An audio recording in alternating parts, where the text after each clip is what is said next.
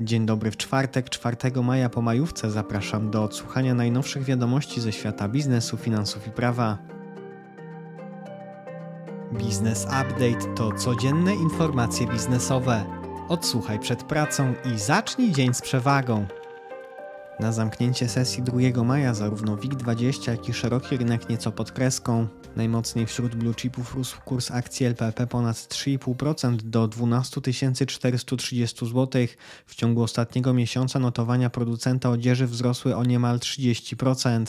Na szerokim rynku na uwagę zasługuje nieoczekiwany spory spadek notowań Signity ponad 12% do 35 zł 30 groszy. W Stanach Zjednoczonych główne indeksy akcyjne na małym plusie po decyzji Fed o podwyżce stóp procentowych o 25 punktów bazowych. W środę wieczorem słabnie dolar i spada do 4 zł 14 groszy. Euro utrzymuje się na poziomie około 4,58. Ropa drugi dzień z rzędu tanieje o ponad 4% do poziomu poniżej 69 dolarów za baryłkę WTI. Gospodarka i makroekonomia kwietniu inflacja wyniosła 14,7%, w porównaniu z marcem wzrost cen wyniósł 0,7%, podał GUS. Analitycy spodziewali się odczytów wyższych o 1,1 punkta procentowego. Prezes NBP Adam Glapiński powiedział, że ma nadzieję, pierwsza obniżka stóp procentowych będzie możliwa pod koniec roku, jeśli inflacja będzie maleć zgodnie z projekcją NBP w kierunku średniookresowego celu banku. Glapiński dodał: Liczymy, że na koniec roku będzie ona jednocyfrowa. Podkreślam, odpukać jak na razie nasza NBP-owska projekcja w całości się realizuje. Wiceminister finansów Piotr Patkowski ocenił, że umocnienie się złotówki jest korzystną informacją w odniesieniu do procesu dezinflacji. We wtorek uchylono rozporządzenie dotyczące zakazu przywozu z Ukrainy produktów rolnych. Krajowe przepisy zostaną zastąpione unijnymi środkami tymczasowymi zakazującymi od 2 maja do 5 czerwca bieżącego roku swobodnego handlu nasionami pszenicy, kukurydzy, rzepaku i słonecznika pochodzącymi z Ukrainy. Zakaz dotyczy pięciu krajów Unii Europejskiej Bułgarii, Polski, Rumunii oraz na Węgrzech i Słowacji.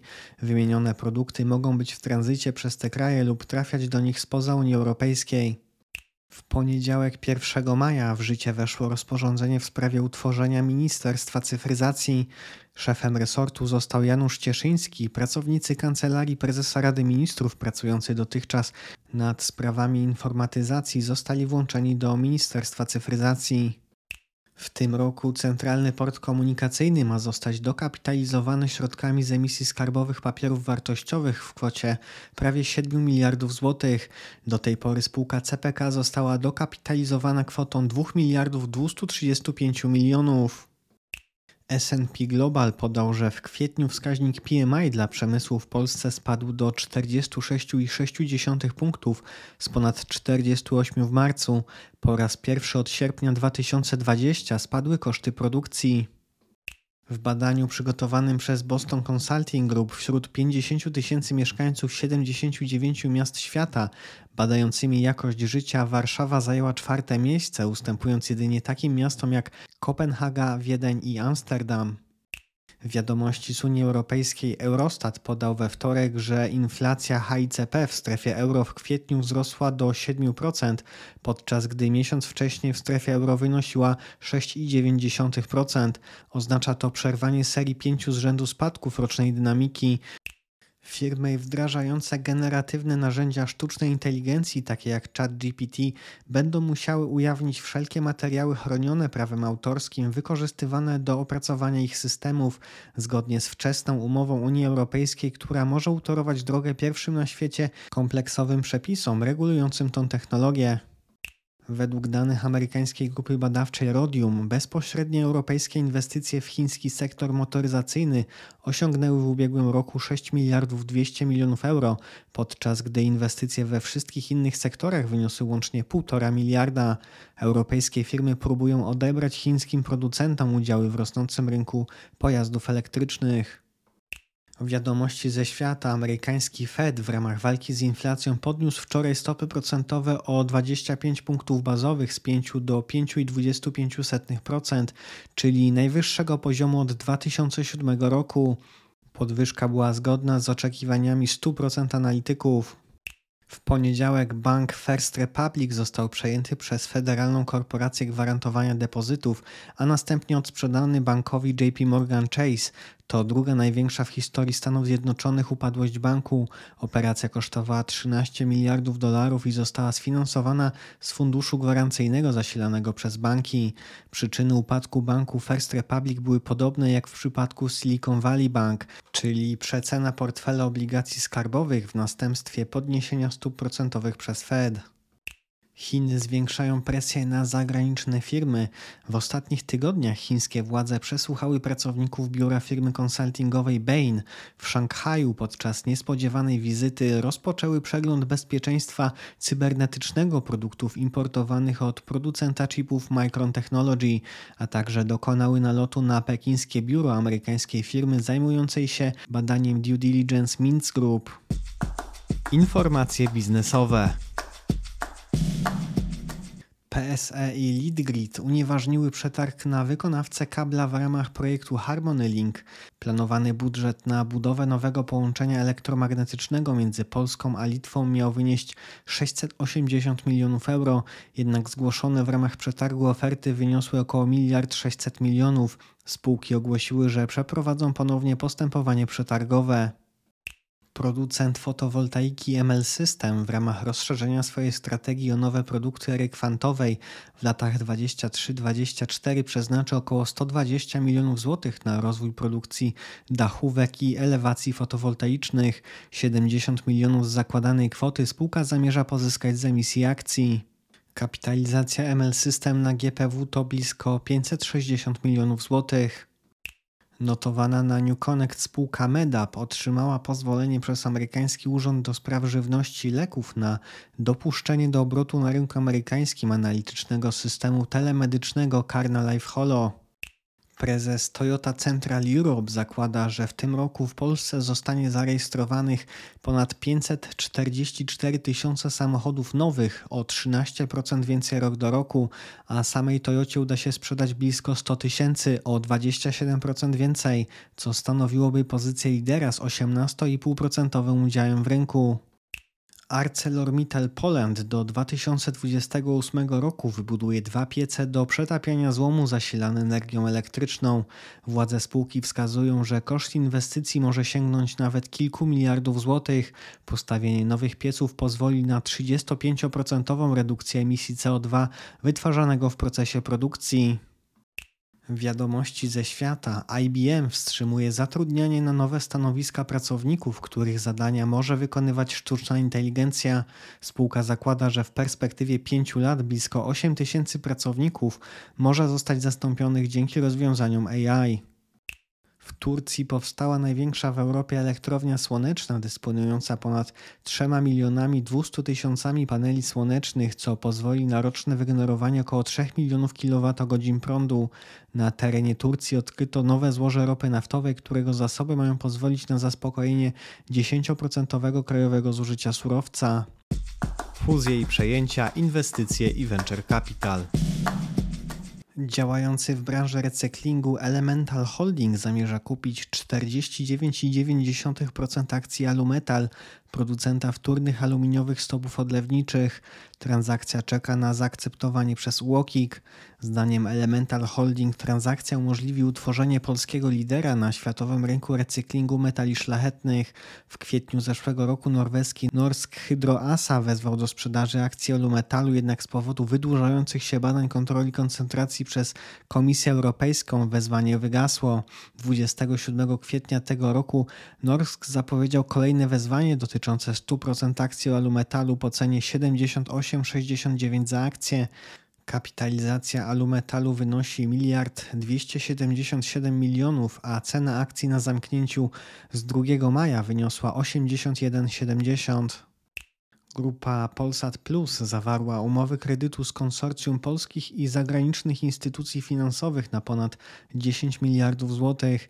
W skład konsorcjum wchodzą m.in. PKO BP, Santander Bank Polska, Bank PKO, BNP Paribas, Zawarte umowy kredytowe powiązane są z realizowanymi przez grupę celami zrównoważonego rozwoju poprzez inwestycje w źródła energii zeroemisyjne oraz przechodzenie na wyłącznie zieloną energię, a marża kredytu zależy od osiągnięcia celów dotyczących produkcji i zużycia czystej energii przez spółki grupy.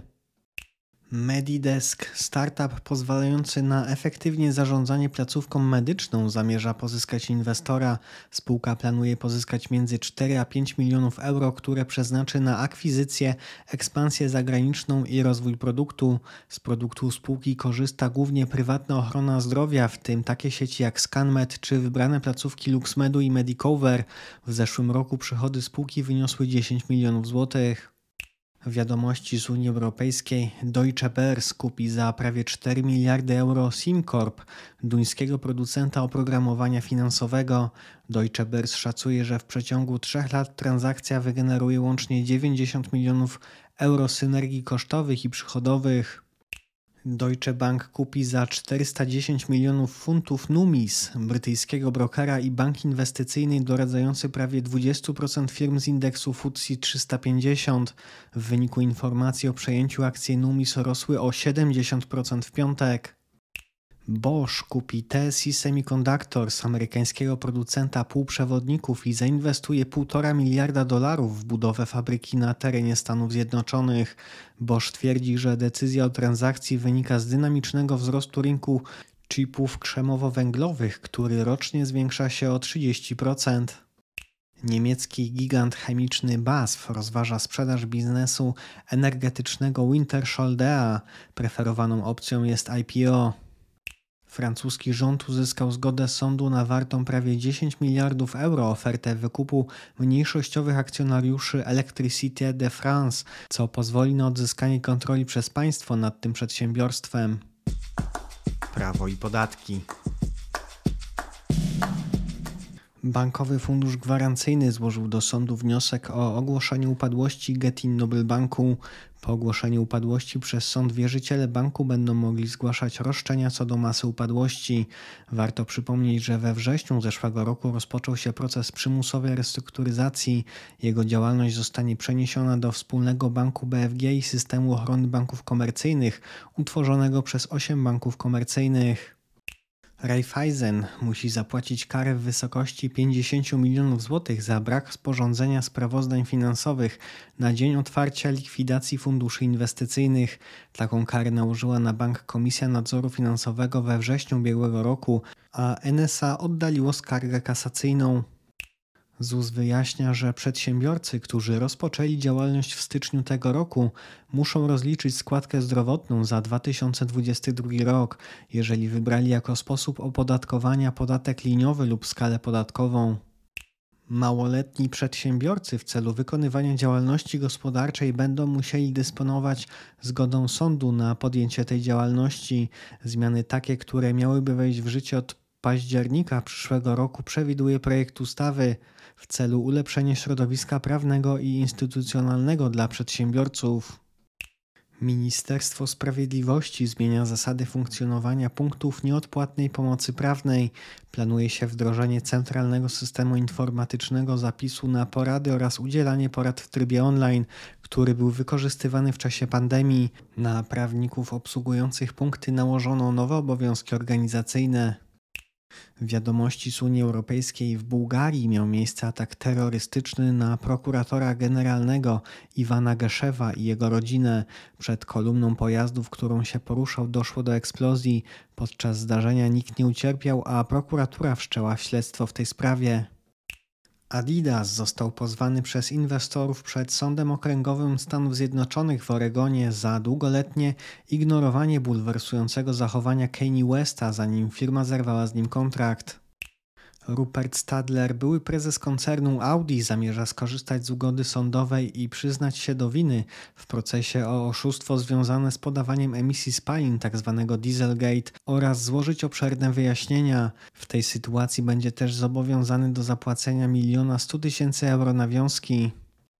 Wiadomości ze świata. Urząd Federalny, największy pracodawca w Stanach Zjednoczonych, zdecydował o złagodzeniu przepisów dotyczących zatrudnienia. Planuje się odstąpienie od przeprowadzania testów na zażywanie narkotyków przy przyjęciu do pracy urzędniczej. Wynika to z niedoborów kadrowych oraz coraz szerszego legalizowania używania marihuany w Stanach Zjednoczonych.